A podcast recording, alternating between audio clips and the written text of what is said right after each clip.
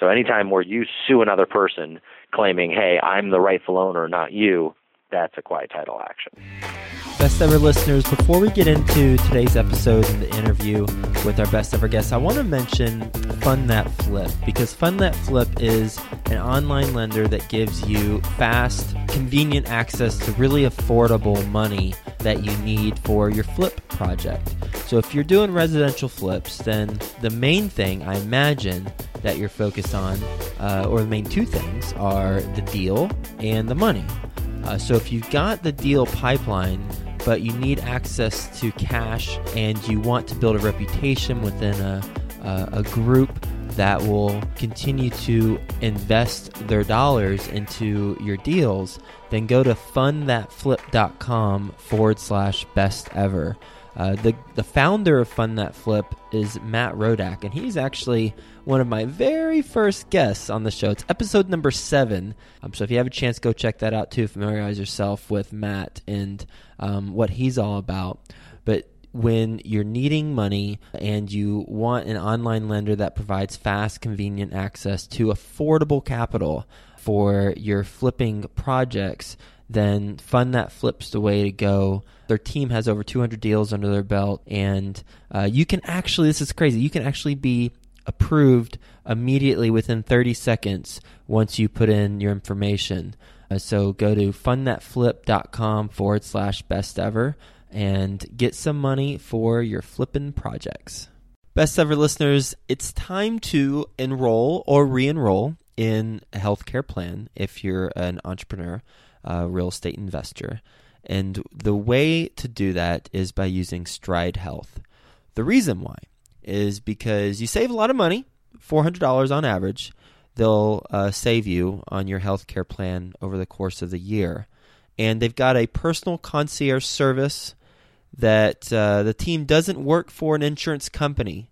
They are your advocate, and they'll answer any health-related question that you've got. Uh, so we've got to do some sort of health insurance plan. Why not go to stride health dot com forward slash best ever and see how much you can save, um, have a personal concierge service help you along the way, and do something that you got to do anyway.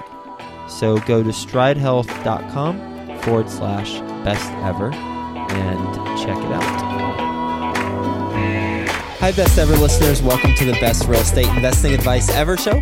I'm Joe Fairless, and this is a show that cuts out all that fluffy stuff, gets straight to the best real estate investing advice that moves your business forward. We've spoken to many successful best ever guests like Barbara Corcoran from Shark Tank, Robert Kiyosaki, Rich Dad Poor Dad, Tom Wheelwright, who is Rich Dad Poor Dad's C P A. Definitely go check out that episode. Lots of good stuff as it relates to ten thirty-one exchanges for sure.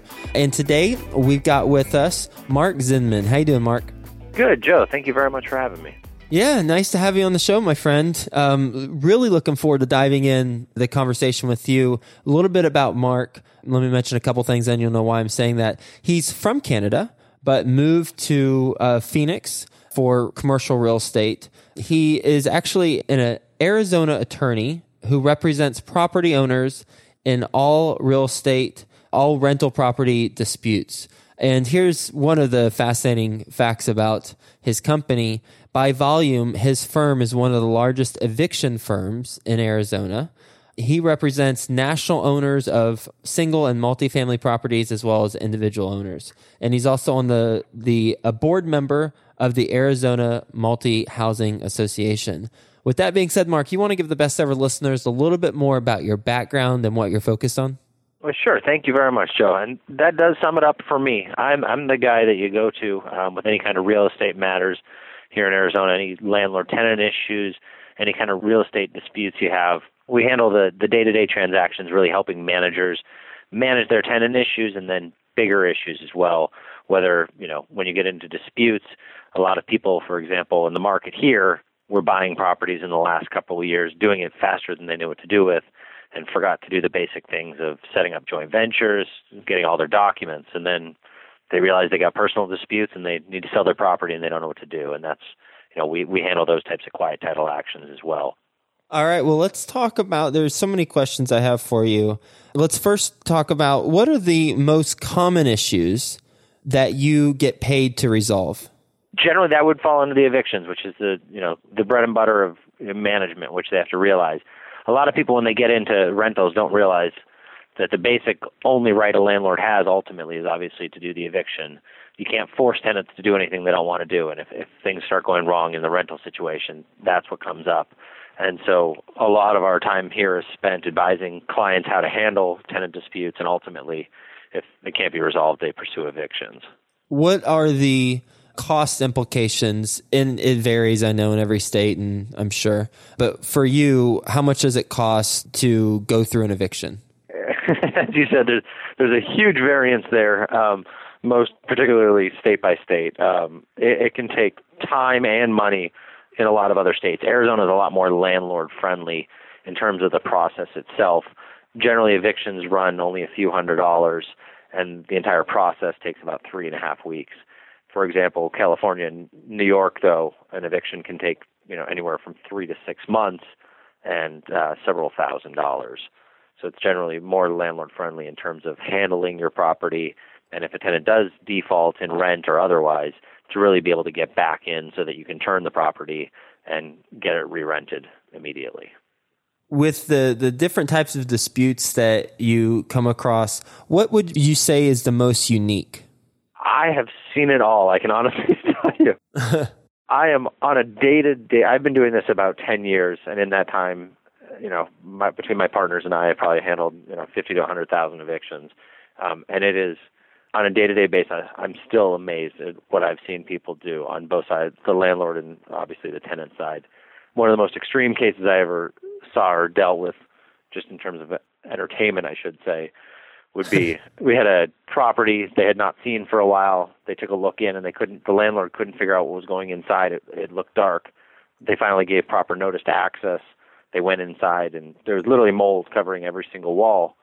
They got a hold of the tenant and was like, why didn't you notify us there was a problem?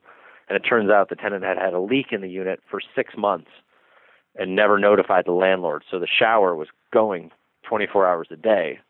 Oh. And so it literally, it was like a steam bath in the entire apartment. And so I try and always use that with clients trying to explain is if you're running a rental property, you really need to check in to make sure you know what's going on in your property. You know, rentals aren't just this thing where once you sign a lease and give them the keys that you're free and you get your mortgage paid automatically. What's some challenging aspects of your job as a real estate attorney as it relates to client management? I think the hardest thing is generally dealing with uh, more the individual investors or what I would refer to sometimes as, as mom and pop investors or owners of property. Um, the large corporations understand the process, understand the headaches that go along a lot of the time with managing and owning properties, where individual investors get much more emotionally attached to what's going on and allow their emotions to get in control more so than just the financial matters.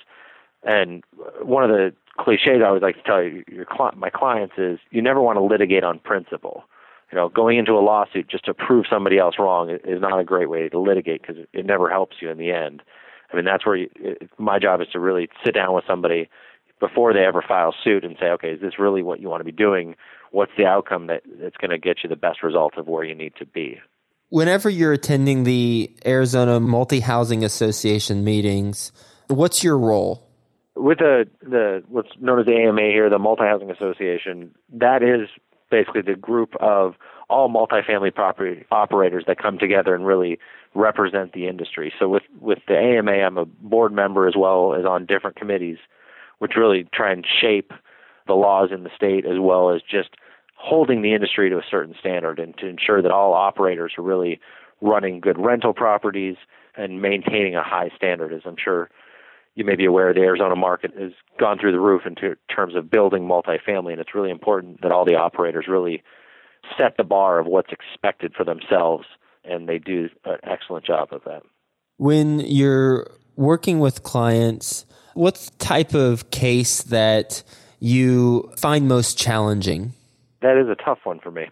I like the law. I love doing it. Um, as I said, it comes serving as an attorney. You're part counselor, you know, part attorney, part psychiatrist, if you will, in terms of helping your clients through their problems. I think a lot of times the hardest ones for me are a lot of the quiet title actions where people, as I had mentioned before, get into business with their friend, for example, and they don't, they didn't draft any documents. They both thought they were on the same page thinking, oh, well, we can rent out this property and we'll do great cash flow. And neither one of them ever really thought about an exit strategy. And if one of them has a life event that comes up, for example, they need to sell and the other one may not want to. And without any governing documents and any idea of being on the same page, it really runs into a lot of problems. Those are the hardest for me because you really run into that issue of people have their emotions involved. Most of the time in those cases, they have a lot of money, you know, their own personal stake there. And so it's really, it adds a lot of factors besides just the legal processes. The actual legal stuff is relatively easy. It's really the people interactions that become much more difficult. In that quiet title case, or an example of a hypothetical quiet title case, how do you work around that if there's nothing in writing? And before you answer that, can you define quiet title? Sure. A quiet title is any type of lawsuit, at least here in Arizona, where the parties are fighting over ownership.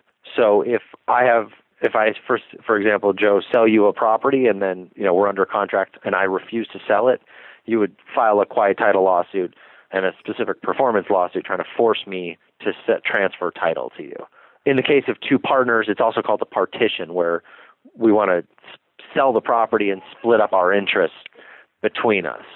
And so in that case, that's exactly what we would do. We'd have to go in, and it's almost a nightmare to some extent.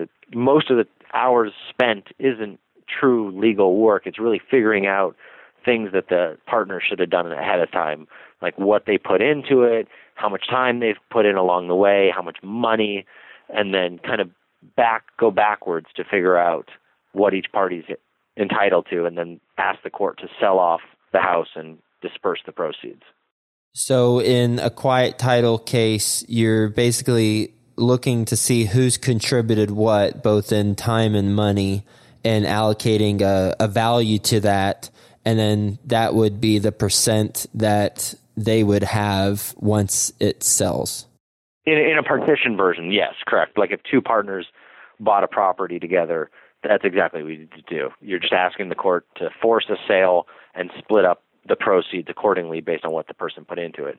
A quiet title itself, though, is more general, and that could be anytime you're suing a person for title. I've seen that, for example, where family members sue each other, where, you know, you may have a title in your son's name, for example, and he refuses to give title back to you, or titles transferred between different family members as estate issues, and that, and, you know, nothing's documented properly. So anytime where you sue another person claiming, hey, I'm the rightful owner, not you, that's a quiet title action. How did your firm get to be one of the highest volume eviction firms in Arizona? It always sounds bad when I hear it coming back to me. It's a unique business. It's a function of just serving um, the property management management industry. It's, as, as I said before, the you know evictions are a relatively fast process here, and as that's the only remedy a landlord has, it's just it's become a business. And I really, I love actually serving the property management industry just because you get to work with people on a day-to-day basis, helping with their problems. Um, it's a lot of client interaction, and not just getting to know the legal side, but really getting to know the person as you're working with your clients. And the majority of our clients, you know, have been with us for years, and they're all long-term. So you really build a relationship as you're working with people. It's rarely somebody that just comes to me for one random case and then leaves. That's that's just not the bulk of our business. And so it helps us word of mouth referrals. And then we just do general business practice. You know, I do teaching and other kind of marketing as well to get new clients, just as any other business would. What's the most popular thing that you teach? Probably fair housing. Fair housing for a lot of people that get into property management, they don't understand. It's a, it's a complex area of the law.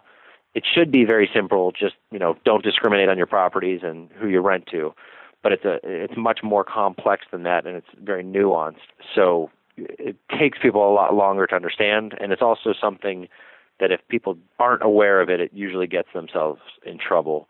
Um, for example, I just had a consult earlier today for people that just bought their first property, and they're going to turn around and rent it out. And they had never even considered the fair housing implications of, you know, having a rental standard, who they wanted, and what requirements they were going to put on their prospective tenants. Well, what is your best advice ever for real estate investors? My best ever advice is always know what you're getting into, or spend the time to figure it out. Whether, whatever the market is, research as much as you possibly can.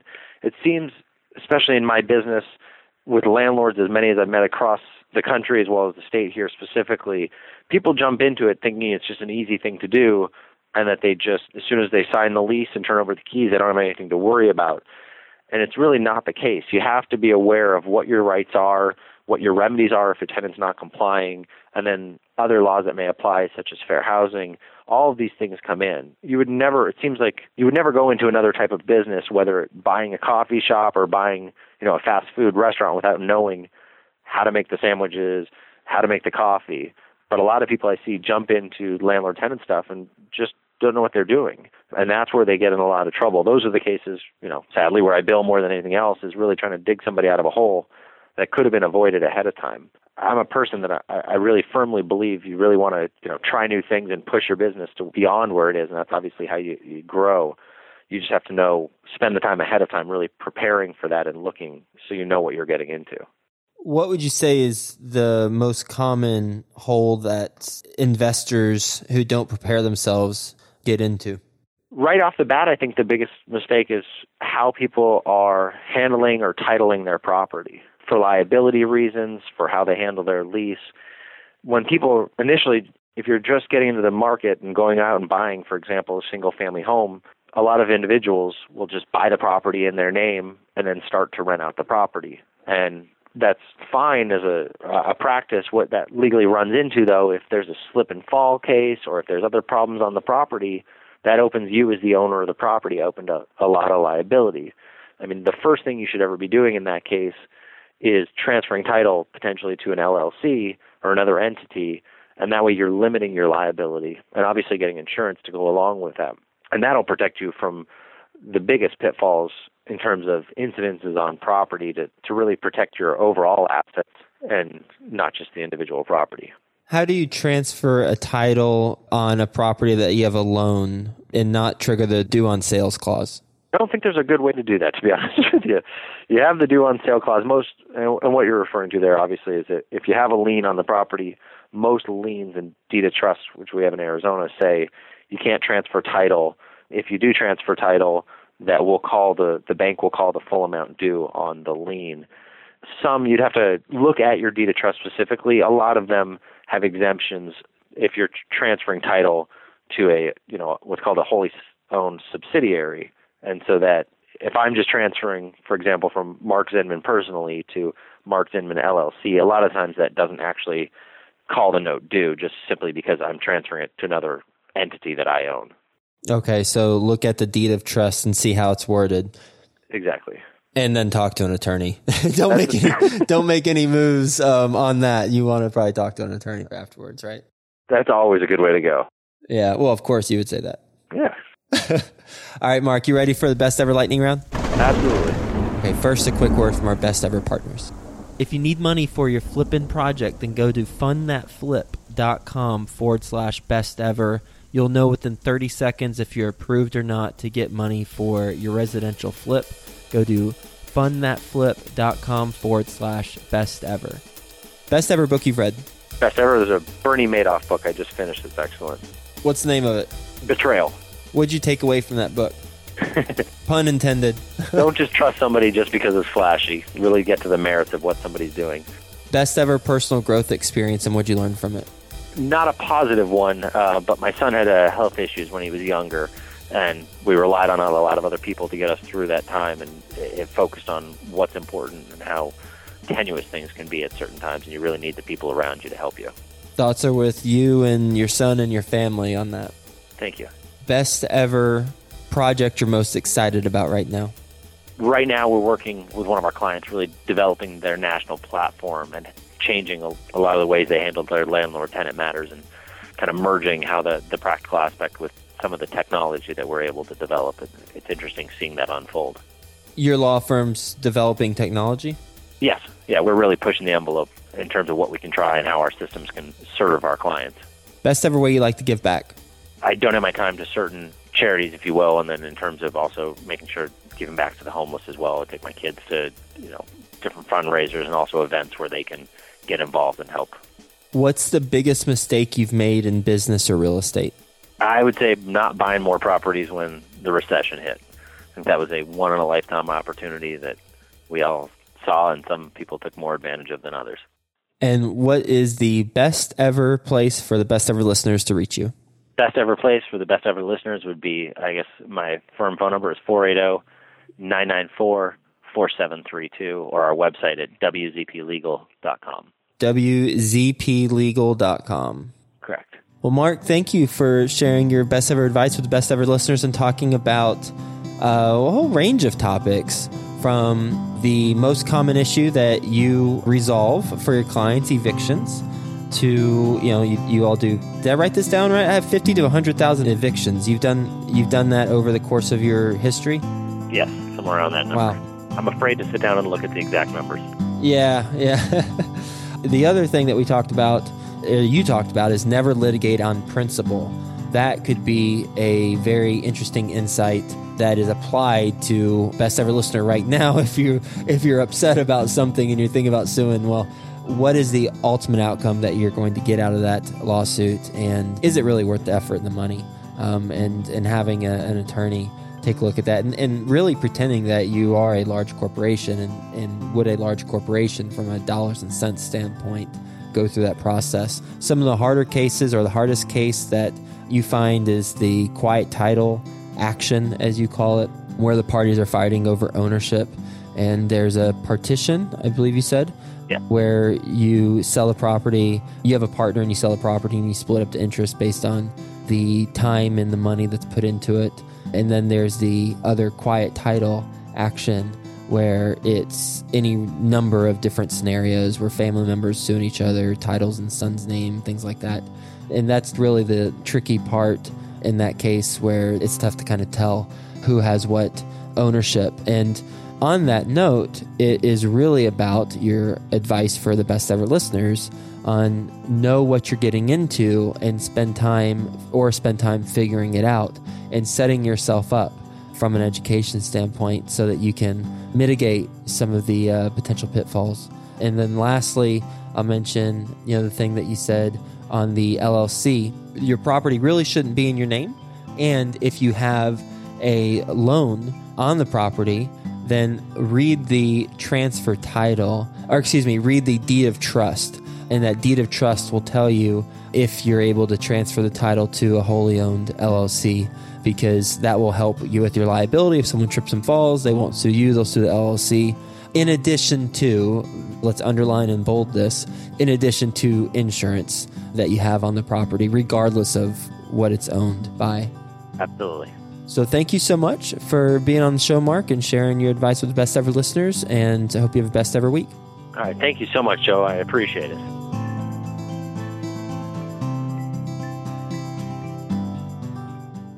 I want to mention Fund That Flip, because Fund That Flip is an online lender that gives you fast, convenient access to really affordable money that you need for your flip project. So if you're doing residential flips, then the main thing I imagine that you're focused on Uh, or the main two things are the deal and the money. Uh, so if you've got the deal pipeline, but you need access to cash and you want to build a reputation within a, uh, a group that will continue to invest their dollars into your deals, then go to fund that flip dot com forward slash best ever. Uh, the the founder of Fund That Flip is Matt Rodak, and he's actually one of my very first guests on the show. It's episode number seven. Um, so if you have a chance, go check that out too. Familiarize yourself with Matt and um, what he's all about. But when you're needing money and you want an online lender that provides fast, convenient access to affordable capital for your flipping projects, then Fund That Flip's the way to go. Their team has over two hundred deals under their belt, and uh, you can actually, this is crazy, you can actually be approved immediately within thirty seconds once you put in your information. Uh, so go to fund that flip dot com forward slash best ever and get some money for your flipping projects. Best ever listeners, it's time to enroll or re-enroll in a healthcare plan if you're an entrepreneur, a real estate investor. And the way to do that is by using Stride Health. The reason why is because you save a lot of money, four hundred dollars on average. They'll uh, save you on your healthcare plan over the course of the year. And they've got a personal concierge service that uh, the team doesn't work for an insurance company. They are your advocate, and they'll answer any health-related question that you've got. Uh, so we've got to do some sort of health insurance plan. Why not go to stride health dot com forward slash best ever and see how much you can save, um, have a personal concierge service help you along the way, and do something that you got to do anyway. So go to stride health dot com forward slash best ever and check it out.